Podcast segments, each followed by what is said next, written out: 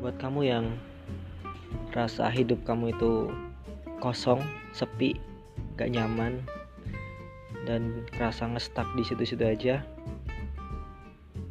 nanti kita bahas bareng-bareng oke? Ditunggu ya. thank you